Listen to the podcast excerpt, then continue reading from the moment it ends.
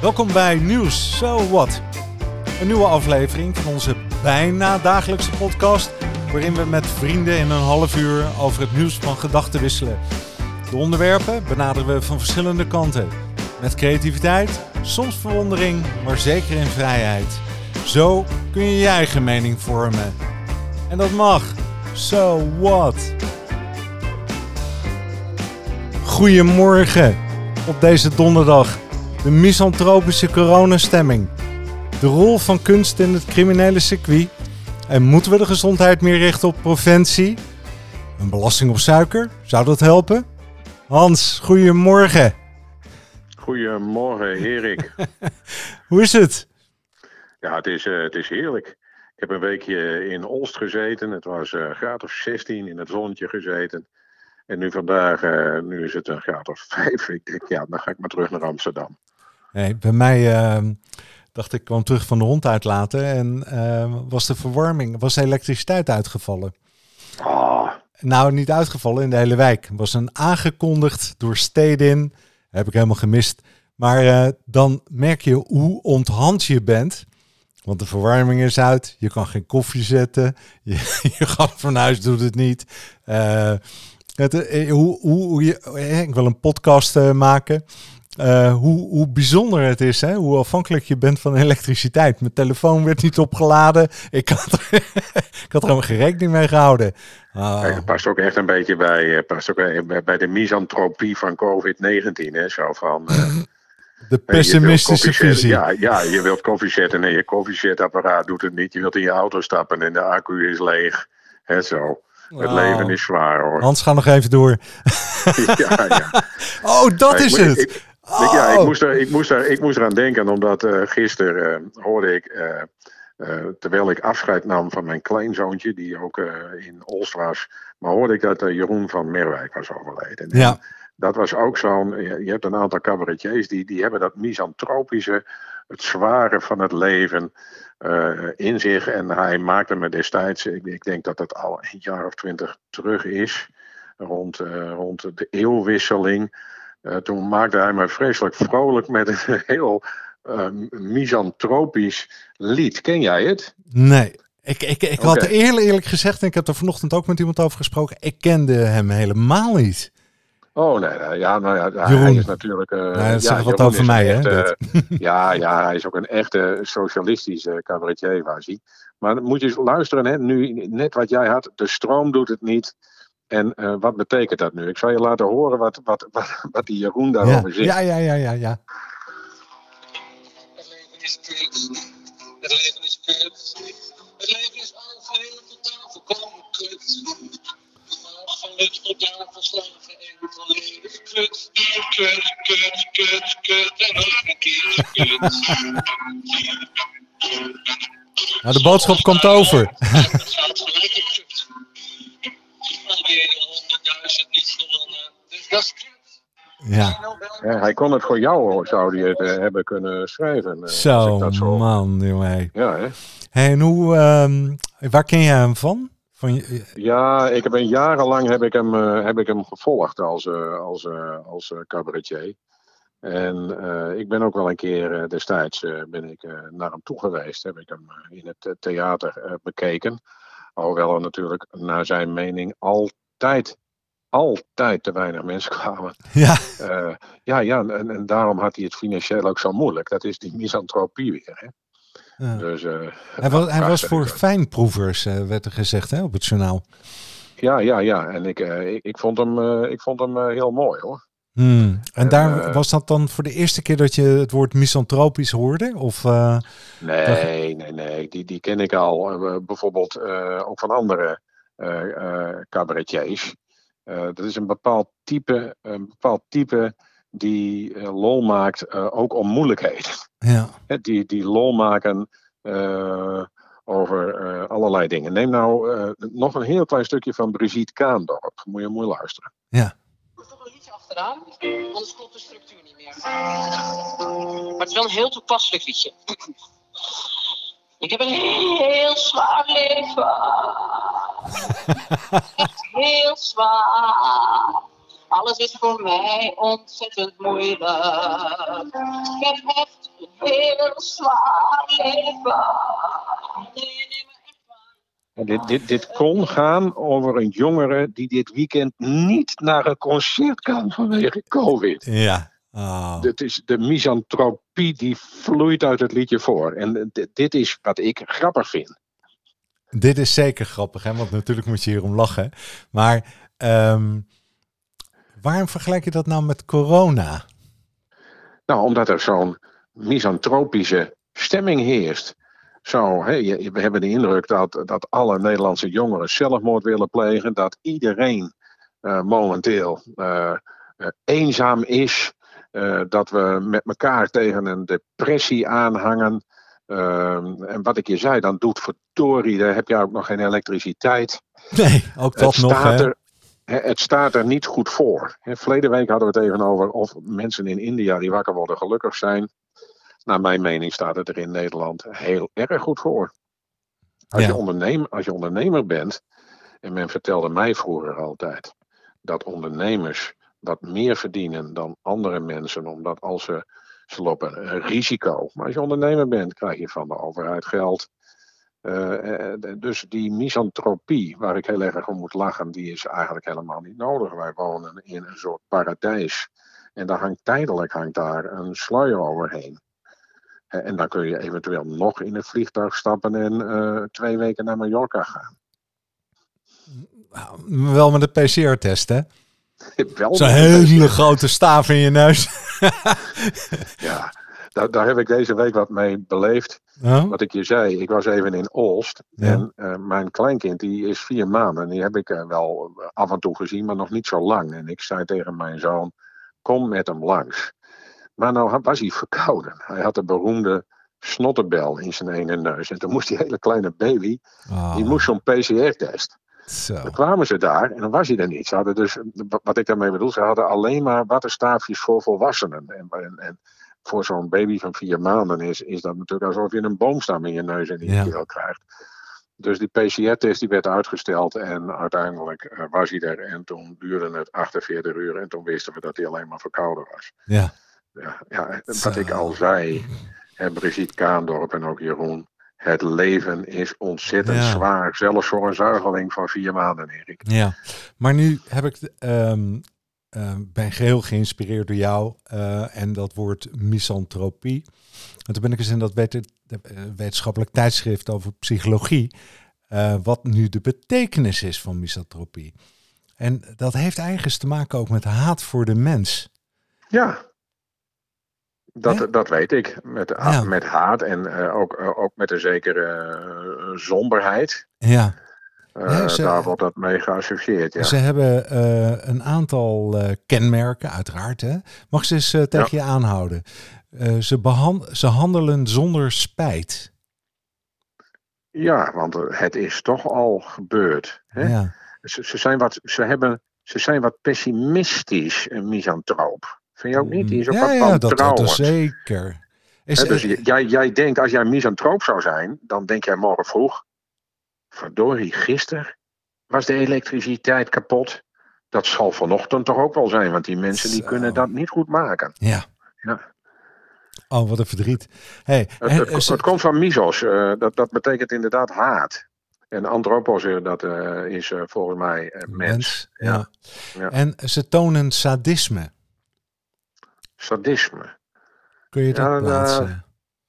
Ja, ik vind het eerder cynisme. Ja. Cy- Cynisme, onverschilligheid ten Ja. opzichte van de maatschappij. En ze denken dat, dat- ze superieur zijn.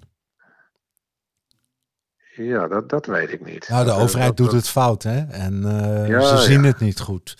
En Ja, eh, dat- hè, daar zit wel wat in, hè? Even over corona nog dan, hè? En, eh, Ja, er zijn steeds meer mensen die vinden dat de overheid het niet goed doet. En eh, ik, ik vind eh, dat ze veel te laat mondkapjes en zo hadden besteld destijds. Maar ja, nu hebben ze niet zo heel erg veel keuze natuurlijk. Zie je, het is niet de kwestie of de maatregelen weggaan. De kwestie is of ze nu weggaan of over een week of drie. Ja. Hè? Ja. Ze Hoorde brengen- ook zo'n rare, eh, dat is misantropisch, zo'n vervelend piepje hoorde ik net. Pieuw, hoorde ik. Ja, oh, verschrikkelijk piepje is het. Ja. Ik heb net, eh, nou ja, mijn PC zal wel uitvallen. Het zal dat wel zijn. en de batterij kan wel niet meer gemaakt kunnen worden, moeten kunnen worden. Hè? En de winkel is Ja. ook dicht. Ja, Ook echt, dat eh, nog. Ja, verdorie. Hey, denken ze ook dat ze superieur zijn? Dat weet ik niet. Om eerlijk te zijn, dat zelf associeer ik met een mis misantroop. Is volgens mij, of die nou. Nee, ik heb niet. Dat, eh, dat andere wat we net op een rijtje zetten, dat past meer bij. eh, het superieur gevoel, dat, dat associeer ik er zelf niet mee. Maar het kan best zo zijn hoor. Dat, eh, het is natuurlijk een oude. Eh, het, eh, hè, wat ik zei, het, eh, de, de beschouwing van de misantroop komt al uit het oude Griekenland, hè, want daar komt het woord ook vandaan. Dus het kan best zijn dat, dat, dat ze zich superieur voelen. Dat is. En nummertje 7. Ze kijken met minachting naar de politiek. dat is echt Nou, dat- waar. Ja, nou, daar hebben we heel veel misantropen. Hè. Dat is, Kijk, eh, Ah, die, lachen, die, die, die, die Baudet natuurlijk, eh, die, die, die laat de hele tijd minachting zien. Wil is ook wel een beetje. Maar waarmee eh, zetten ze wat mij betreft niet zozeer de, de politiek voor, voor gek, maar meer zichzelf. Hè, dus die, die, die Thierry Baudet die zit weer bij een van de rechtse eh, media in Nederland, bij Wakker Nederland ochtends. En dan kondigt hij het NOS-journaal aan. Met dan gaan we nu over naar eh, de grootste fake news verspreiders of zoiets, zei hij. Eh, dat is de NOS. Terwijl de Telegraaf is een rechtsmedium. Nou, de Avro-Tros kunnen we toch ook niet erg progressief noemen. En de KRO en de NCRV is toch ook niet echt progressief. En eh, dan heb je nog Wakker Nederland en Po-nieuws en dat soort. eh, dus ja, als het gaat om, om, om, om, om misinformatie, dan ken ik er wel een paar. Ja. Ja, het is wat, eh, Erik. Het is, het is vreselijk in Nederland met dit soort politici, zei de misantroop. Hmm. En heb je niet één lichtpuntje over Baudet dan? Over Baudet. Ja? Eh, nou, dat is eigenlijk wel moeilijk. Het is wel een mooie vraag eh, die je stelt. Eh, het, is, eh, het is natuurlijk een, een, een, een vlotte spreker. Alleen ik heb liever vlotte sprekers die eh, dingen vertellen die op facts zijn eh, neergezet. Eh, en hij is natuurlijk een enorme narcist. Nee, het lukt me niet. Zie, ik merk alweer. eh, Je Nou, bent een beetje misantropisch.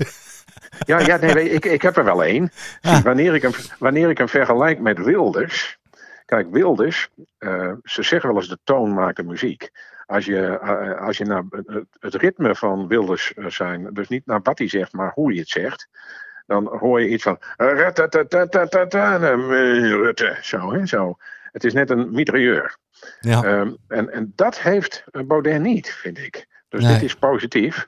Hij heeft een negatieve eigenschap van Wilders, heeft hij niet, vind, naar mijn mening. ja. Eh, want, want Wilders die praat als een mitrailleur.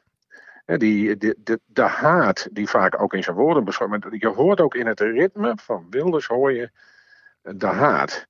En ik vond wel dat, eh, ik ben niet zo'n Kaag-fan, maar dat in dat debat Kaag hem wel mooi van repliek diende. Toen ze het had over het verspreiden van haat. Want, eh, maar goed, het, het positieve, want dat was je vraag van Baudet, is dat Baudet eh, een ander ritme heeft. Niet het ritme van een mitrailleur. ja. Maar liefst wel voortdurend.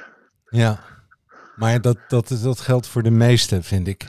Al- Als je dat op de keper beschouwt. Ik heb gisteren een onderwerp gehad over het vaccinatieprogramma en de Europese Commissie. hè. En dan blijkt Ja. al dat ze in 2018, sinds 2018 zijn ze al bezig om het vaccinatiepaspoort te ontwikkelen. Hè, wat in 2022 geïmplementeerd moet worden.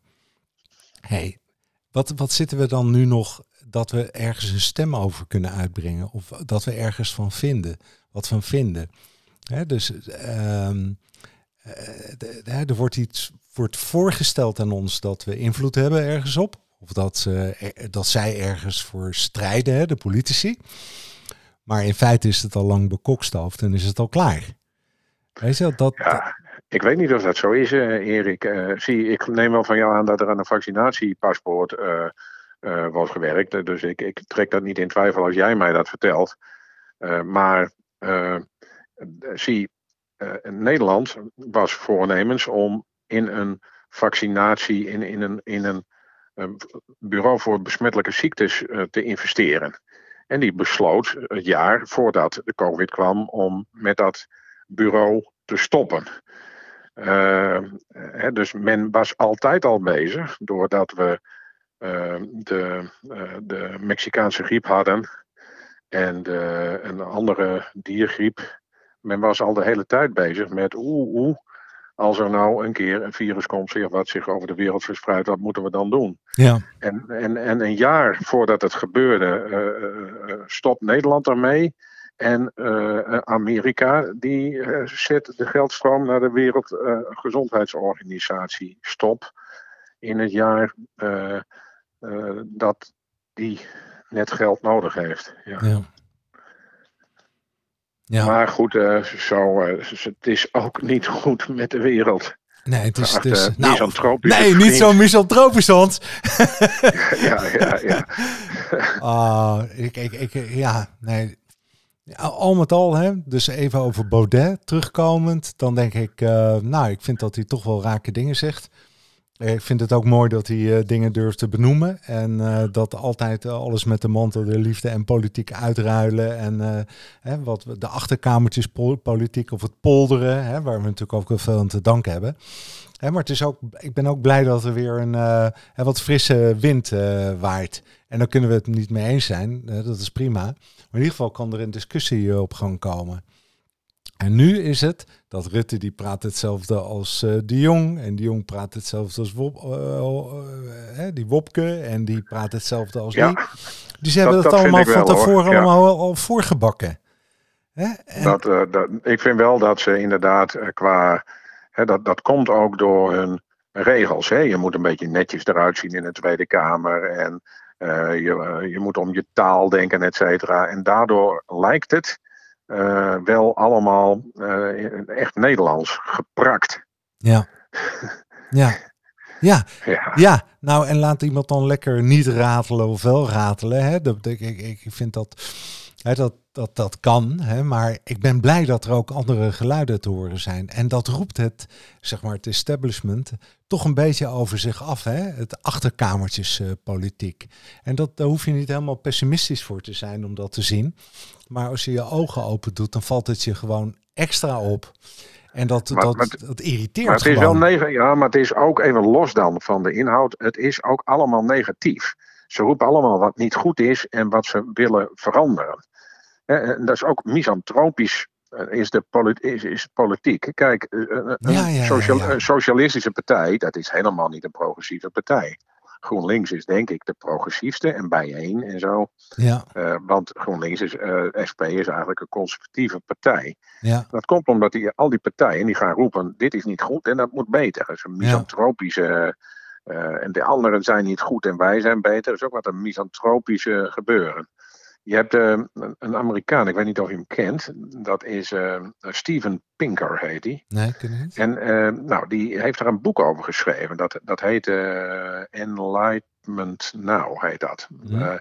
en die heeft gezegd, goh, iedereen in de wereld is bang. iedereen is bang dat er aanslagen zijn en dat er oorlog komt en dat migratie uh, uh, zeg maar dat, dat onze levensstijl wordt overgenomen door anderen. Iedereen is bang. Ja. En toen heeft hij gezegd: Is het nou terecht als we dat de afgelopen eeuwen eens even bekijken? En hij komt tot de conclusie dat het aantal doden ten gevolge van oorlog, uh, het aantal doden ten gevolge van slecht voedsel, het aantal doden ten gevolge van hongersnood, het aantal doden, al die statistieken die gaan de goede kant op. Is wel eens een uitschieter in een jaar. Maar hij zegt ja is toch wel een beetje raar dat we feitelijk wereldwijd zien dat het steeds veiliger wordt en dat je minder reden is om bang te worden. En uh, desondanks wordt iedereen steeds angstiger. Want, want misotropie en ook angst, uh, dat zijn drijvers van een hele sector van de economie. Uh, Hè, mijn vader was altijd bang dat er bij hem ingebroken werd. Dus die arme man, die schaft van zijn, eh, van zijn pensioentje en die had het niet zo breed. Ja. Schaft hij een alarminstallatie aan die bij hem werd geïnstalleerd. Dat kostte destijds, eh, ik geloof al 800 gulden. En vervolgens moest hij iedere avond voordat hij ging slapen, moest hij een code indrukken of zo. Hè. Dan moest hij dat ding Ja, ja. aanzetten. Dus hij werd, iedere avond werd hij met zijn inbraakangst geconfronteerd. Geconfronteerd. En daar moest hij, moest hij ook nog voor betalen. Ja. Dus eh, de, de, de angst en de misantropie is ook een onderwerp van de hele, eh, van de hele eh, economie geworden. Daar, Interessant. dra- daar draaien hele bedrijven op. Ja. Ja, angstgevoelens aanwakkeren, hè? En Ja, dat is een heel leuk, boek. Het is ook in het Nederlands vertel, vertaald. Oh, interessant. De, dat Enlightenment Now, dat is, hij is eigenlijk taalkundige, die, die Hmm. Pinker. Ja. Oké, ik ga hem opzoeken. Want dit lijkt me interessant. Dit is mooi voor Mallorca, zeg ik. hey, ehm, de rol van kunst en crimineel circuit. Komt er, ik heb een vriend die, eh, waar ik, die, die zit in de kunst eh, en eh, is een soort expert. En die wordt er, erbij geroepen op het moment dat er ergens schade is, of een, eh, maar ook voor een diefstal. Hè, bijvoorbeeld eh, dat uit Leerdam eh, wat weer gestolen is, of het Zingermuseum, hè, of een Van Gogh of een Frans Hals. En dan blijkt dan dat die, die kunst. Kijk, ik zou, als ik een kunstwerk zou stelen, denk ik dan, nou, dan zou ik hem aan de muur hangen. Maar ja, dat wordt natuurlijk wel lastig met dat soort hele bekende werken. Eh, want wie wil een heel bekend werk aan de muur hebben hangen? Ja, of je moet het dan in, hè, als het 10, 20, 30, 40 miljoen kost. En ehm, ik, ik was er met hem zo over aan het filosoferen. En ehm, dit ging naar aanleiding van die kunstroof in eh, Leerdam. Het hofje Ja. van mevrouw van Aarde. Hè? En eh, hij zegt, ja, dat, dat wordt ook in het criminele circuit gebruikt als een soort eh uitruilmechanisme of ehm, onder, onderhandelingen. Hè? Want, want zie maar eens een eh eh, 5 miljoen eurotjes in een koffer te stoppen. Nou, dat is bijna onmogelijk. Hè? En 5 miljoen Ja. euro of een schilderij, hè, dat kun je nog een keer oprollen. Hè, hoe, hoe- wat, wat, speelt hier nu? Waarom zijn die grote kunstroven aan de gang waar, waarvan je weet, nee, je kunt het eigenlijk niet in de woonkamer hangen, hè? Ja, denk je dat het nieuw is? Daar ben ik even benieuwd naar. Of jij denkt dat het nieuw is. Ja, ik, ik had altijd het idee, oh, net als in James Bond, er zit een of andere rijke Rus. En eh, die woont daar eh, ergens eh, in een mooi kasteel. En die wil gewoon een mooie Picasso aan de muur hebben en die laat dat ding stelen. Weet je, en die, die krijgt hem voor eh, een kwart van het geld. Dat was mijn romantische beeld, zeg maar. Hè? De, Ja, ja, de dat is gentleman toch- dat is- inbreker. Nou, kunst, eh, eh, criminaliteit rondom kunst, dat is de derde vorm van criminaliteit in, in, in de wereld. Dus één is drugs, en twee is wapens, en drie is illegale kunst, roof van kunstwerken. Het is dus qua omvang, dus qua schadebedragen, is het op de derde plaats. Zo. En eh, dat is dus heel erg groot. En zie, wij. eh, de- de- ik was net in het Zingen geweest. Dat is een prachtig museum, vind ik dat. En, ehm, eh, ook een, maar goed, ik was net in het Zingen geweest en vlak daarna. Dus vrienden belden me nog op. Die zeiden: Heb jij dat schilderij meegenomen? Maar vlak daarna vond die roof daar plaats. Ja, Eh, maar doorgaans eh, zijn het niet de westerse. eh, gebeurt ook wel, hè, dus er wordt er voor gestolen. Maar het zijn vooral de ontwikkelingslanden die slachtoffers zijn van plunderaars en handelaars. Dus eh, eh, tempels, graven uit de oude beschavingen, Egypte. ehm, hè, dus in, in Rotterdam, dat weet ik nog. Werd ergens rondom de eeuwwisseling, of de, nou, 1995, hadden ze uit, eh, nee, hadden ze uit het tempelcomplex eh, Angkor Wat. Dat, dat, dat is heel beroemd. In Cambodja hadden ze Ja. gewoon twee hemelnimfen hadden ze losgepikt. En eh, dat, was, dat staat op de Werelderfgoedlijst. En dat werd in Rotterdam gevonden. Ne- Nederland is als doorvoerland. Eh, en, en heeft een belangrijke rol in het doorvoeren van, ges- van gestolen kunst. Dat, eh, Ook al. een hele belangrijke rol. Ja, ja, ja. Ja, ik zou bijna zeggen, alleen wapens heb ik nog niet. Hè? Maar drugs staan we nummer één, geloof ik, hè?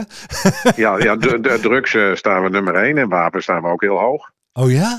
Ja, ja, in Nederland zie je, er wordt natuurlijk, zie je Amerika handelt. In Amerika is wapenhandel veel legaler hè, dan Ja, hier. Ja. Eh, maar we zitten zo dicht bij België, er wordt natuurlijk heel veel illegaal in wapens gehandeld, ook door Nederlanders. Ja, Maar wat doen de mensen ermee met die, met die kunstwerken dan? Is dat dat ideale, idealistische beeldje bij mij eh, van zo'n rijke man die per se dat werk wil hebben en het laat stelen? Of wordt het ergens anders voor gebruikt? nou, je kunt, het, eh, je kunt het laten stelen en dan kun je het zeg maar in je privémuseum ophangen. Dus eh, neem nou dit van Gogh, die nu geveild wordt. eh, die is jarenlang door niemand te bezichtigen geweest. Die heeft jarenlang in privébezit hè, met, met dat molentje Die erop. tekening. Oh ja, die, die, Ja, dat, ja, die ja, olieverf. Ja, ja, ja. Ja, ja die, die jarenlang heeft niemand dat ding gezien. Ze wisten wel dat het bestond. En nu eh, komt die op de markt. Dus er zijn mensen die hebben dure kunst. en die hebben dat voor zichzelf.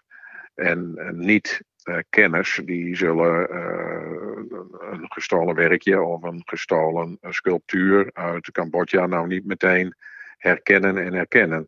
Wat ook wel gebeurt, dat is dat het eerst wordt gestolen en dan zijn er mensen die proberen toch te achterhalen eh, waar dat eh, is.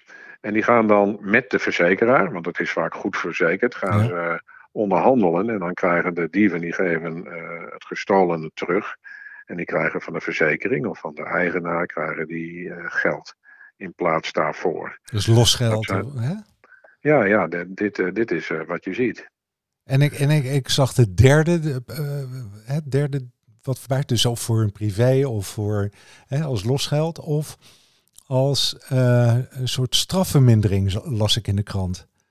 Ja, dat kan ook. Als je de kunst teruggeeft, dan krijg je minder als we al weten wie het heeft gestolen en dat ook te bewijzen is.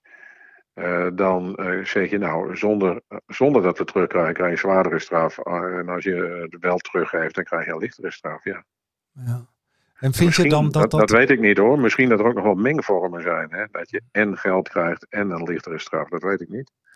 Vind je dat een, een goede ontwikkeling? Dat je daar ingeeft? Ja, zie, normaal zou ik zeggen, met criminelen moet je niet onderhandelen.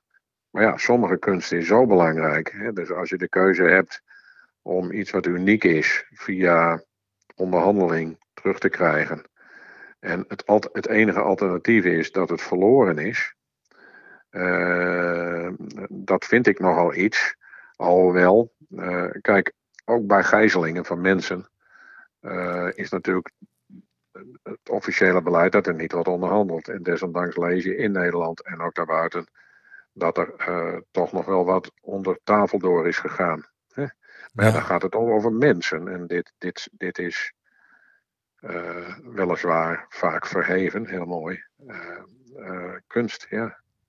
Bijzonder. hè? Ik, er zijn twee hele leuke podcasts die ik geluisterd heb. Eén was trouwens geen podcast, maar was een, een serie op Netflix over de, de, de eh, kunstroof in Boston. Hartstikke leuk eh, om te luisteren.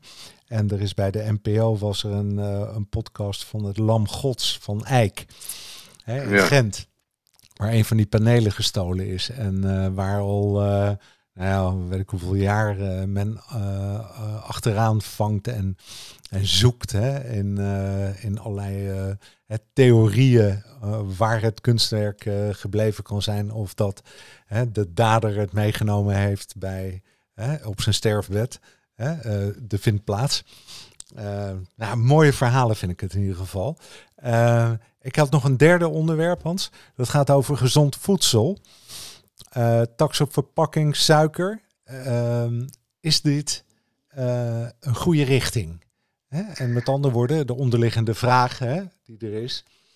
eh, moeten we Ja. mensen meer bewegen naar eh, een gezonder leven door preventie? Ja, het is natuurlijk eh, een beetje raar wat we nu doen. Hè. We, we laten mensen zo leven als ze willen. Dat, dat klinkt heel nobel. Maar dat laten we ze ook doen als het heel ongezond is. Als mensen morbide obesitas hebben, dan ze gaan niet zelf naar de dokter, dan doen wij daar niets aan. Terwijl de kans groot is dat die suikerziekte krijgen, last van hun hart en noem maar op. En heel erg duur worden in ons systeem. Uh, slecht voedsel, waarvan we weten dat het niet goed is. Dat je er uh, niet alleen dik van wordt, maar ook de kans op kanker vergroot. Uh, dat staan wij gewoon toe. En daar wordt ook gelobbyd om dat zo te laten hè, door die ja. bedrijven. Hè. Dat wordt door de, door, door de frisdrankindustrie en andere industrie laten we suiker nemen. Suiker ja. is heel slecht, echt heel slecht. We gebruiken veel te veel suiker. Is eigenlijk ook onnodig, hè? Heeft het lichaam niet eens nodig, hè? nee, nee, die geven echt miljarden uit aan lobbyisme uh, uh, in Nederland, maar ook in de Europese Unie. Die zijn helemaal hè, om dat suikerpercentage maar niet verplicht omlaag te krijgen. En Paul van der Velpen, die was voorheen directeur van de GGD in Amsterdam, die pleit al jaren voor een suikertax. Want als suikerhoudende producten, als die duurder worden, worden ze minder gekocht, et cetera. Maar ja, ze lobbyen daarvoor en ze vinden natuurlijk vooral gehoor bij de partijen die er zijn voor het bedrijfsleven. En, en dit jaar was besloten om geen suikertax in te voeren. En terwijl ik denk, je kunt veel beter investeren als overheid in het voorkomen van ziekten. Uh, hè, nu wordt het, het gaat maar naar het behandelen van ziekte en dat wordt steeds duurder en duurder en duurder. Dus zolang je niks aan, uh, hè, de, de, de, kosten voor de gezondheidszorg blijven stijgen, als je niets doet aan het voorkomen van ziekte, want er worden steeds meer dingen mogelijk, het wordt steeds duurder. Dus als je echt iets wilt doen aan de stijging van de gezondheidszorg, dan moet er in preventie van ziekte veel meer geld worden uh, gestoken. En dat geldt voor de, de prijs van alcohol. Heb je natuurlijk ook uh, hele. Hè, uh, mijn schoonvader was vroeger directeur van de Koninklijke Nederlandse Vereniging van Wijnimporteurs. Hmm. en dat klinkt, en dat was natuurlijk ook, maar, maar beschouw dat maar als vooral een lobbyorganisatie om te zorgen dat de accijns op alcohol zo laag mogelijk is. En dit heb je voor zout, en dit heb je voor suiker, en dit heb je voor alcohol. En ik zou heel, heel graag zien dat partijen investeren in het tegengaan van het gebruik van dit soort producten. En ik ben dus voorstander van belasting daarop, waardoor het duurder wordt. Ja, ze hebben dat, dat Nationaal Preventieakkoord uh, getekend hè, met supermarkten ja. en frisdrankfabrikanten een paar jaar geleden. En wat ze stelden daarin is dat overgewicht uh, is na roken de belangrijkste oorzaak voor ziektes in Nederland. Ja. En op dit moment is ongeveer 50% van de volwassen Nederlanders te zwaar. Uh, en ze willen dat uh, voor 2040 terugdringen naar 38 Hè? Dus van 50% overgewicht naar mensen met overgewicht naar 38% Nou zijn ze daar dus enorm, hebben ze alles getekend en uh, oké, dit gaan we doen. Alleen het gebeurt niet. Hè? Aan de ene kant zeggen ze doordat het, het bedrijfsleven de overheid in de tang neemt hè, op de een of andere manier. Maar nu, toen ben ik gaan zoeken in het, in het buitenland hoe het daar geregeld is. En blijkt ja. dat er in Engeland hebben ze suikertax ingevoerd. Uh, en uh, ik, ik uh, herhaal even wat er staat. Dankzij de belasting hebben producenten hun dranken aangepast. Daardoor krijgen mensen minder suiker binnen. Maar het totaal aantal gekochte frisdranken gaat niet omlaag. De industrie maakt nog net zoveel winst. Dus waarom zijn bedrijven erop tegen? Het is toch ook grappig, hè? Dus in Engeland hebben ze dat gedaan. Minder suiker toegevoegd. Uh, doelstellingen proberen te halen. Nou, in Engeland weten ze ook wel wat dik zijn is volgens mij. Maar ja. het aantal gekochte frisdranken gaat niet omlaag. Nee, maar misschien toch wel de totale suikerinname. Want Precies. het werkt verslavend. Hè? Suiker werkt verslavend. Het is net als met sigaretten. Kijk, toen wij begonnen met dat je niet meer in een kroeg mocht roken en dat je niet meer op je, weg, op je werk mocht roken. Uh, toen waren de verstokte rokers daar ernstig op tegen. En misschien dat ze dat nu nog wel zijn. Maar ja, in, in Singapore mag je ook niet in een park roken. Uh, hè, dus uh, ik weet nog wel dat, dat Esmeralda, mijn vrouw, toen ze nog niet mijn vrouw was, in Spanje uh, was niet zoals in Nederland, waren sigaretten overal te koop. En wij waren in Spanje. Je moest, net als in Australië voor drank, je moest naar speciale punten toe om eh, sigaretten te kopen. Toen stopte, daardoor is hij gestopt met roken. Ja, nou kijk dus- aan. Als je, als je het echt wil als overheid en ook niet altijd maar eh, uitgaat van dat het bedrijfsleven het wel op vrijwillige basis met je zal regelen, wat natuurlijk niet zo werkt. Ja, Dat je gewoon tegen hen zegt, moet je luisteren, het moet omlaag. En als je dat niet doet, dan wordt je product goed, eh, duurder dan fabrikanten die het wel doen. exact. Dus al En met dan, al, eh, Hans, we zijn het hartstikke het eens met elkaar. Volgens mij moet die prijs omhoog, want het blijkt ook in Engeland hè, dat er gewoon minder suiker eh, gebruikt wordt. En de Ja. bedrijven maken nog zoveel winst, dus ik zie niet in waarom ze erop tegen zijn. Het enige waar ik dan wel wat mee heb, en, en dat voeren ze natuurlijk aan, hè, men, de betutteling. Je mag niet Ja, meer roken. dat is je mag twee sigaretten roken, één, één eh, flesje cola drinken. Je mag maar, eh, hè, dit, dit, dit- dat is Maar natuurlijk... dat, ge- dat gevoel gaat er wel af, Erik. Ja, Toen, wij voor het eerst een, een- toen ik voor het eerst een autogordel om moest, toen dacht ik, goh, wat, eh, wat is dat lastig. En het zit een beetje eh, anders. ja, En eh, dat vond ik betutteling, maar nu niet. En dat je ziet dat het aantal doden in het verkeer, eh het was verleden jaar toen de snelheid weer omhoog ging, naar 130. Eh, toen, eh, toen was er weer een stijging, maar er vallen tegenwoordig meer doden op de fiets als in de auto. ja, En, ik, en Ja. dus dat gevoel, dat is even een gevoel van betutteling, eh, dat verdwijnt wel weer. Zie, Engeland is wat dat betreft veel pragmatischer dan Europa. Een wapenwetgeving, hè, in- er wordt natuurlijk veel geschoten. En dan roept iedereen, och, och wat wordt er veel geschoten. Maar als wij iemand pakken met een illegaal vuurwapen, dan is de straf die, daar, die je daar in Ja, Nederland voor ja. krijgt, die is niet zo hoog. Maar Engeland heeft het anders aangepakt. Als je daar meerderjarig bent en je wordt gepakt met een vuurwapen, dan krijg je een minimumstraf. Dat is ook nog wel eens interessant om het daarover te hebben. Je krijgt een minimumstraf van tenminste twee jaar. Dus ik loop, ook al heb ik het niet gebruikt, met een pistool op straat, een illegaal pistool, dan krijg ik een minimumstraf als meerderjarige van twee jaar. ja, En, minderjar, en minderjarigen die krijgen geloof ik een minimumstraf van een jaar. Toen ze dat invoerden, toen he- heel veel criminelen die denken, nou ja, ik heb dat ding nu toch maar eventjes achter in de broek of in mijn auto, want... En toen zijn veel meer mensen, die zijn denk ik nog wel veel vuurwapens, maar die hebben dat vuurwapen thuis maar bewaard. Die denken, als ik het nodig heb, dan haal ik het op. Ja. En het aantal impulsschietpartijen is daardoor achteruit gegaan. Hè? Hey. Mensen, mensen vergissen dat de Engelse politie bijvoorbeeld nog steeds niet bewapend is, met uitzondering van de politie in het centrum van Londen. ja, ja, ja, ja, Eh, ja. dus eh, Ja, hey je- Hans, je- weet je wat me opvalt? Wij, wij verlaten onze misantropische insteek. We zien ja, licht. We zien licht, we hebben oplossingen. oplossingen. Daarom ben ik ook een rebel, Hans. Een rebel is ergens voor. Hè? En Ja. niet ergens tegen. We zijn geen revolutionairen, maar we zijn ergens voor. Hey, het was een supermooi gesprek. We komen aan het einde. Eh, ik spreek jou volgende week. Ja, ik vind het nergens op lijken. Hè? Dat, wat ik je net zei, ik wil toch misantropisch eindigen.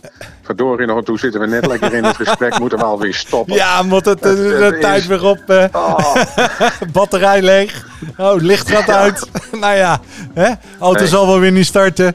Hoi, Hans. eh, tot volgende week, Jo, jongen. tot volgende week. Dag Hans. Hoi. Hoi. Dit is zeker geen misantropisch einde, want we zien elkaar volgende week weer. En eh, daar verheug ik me op, want het zijn altijd mooie invalshoeken, paden die we inslaan en inzichten die we krijgen en alles mag gezegd worden. So what?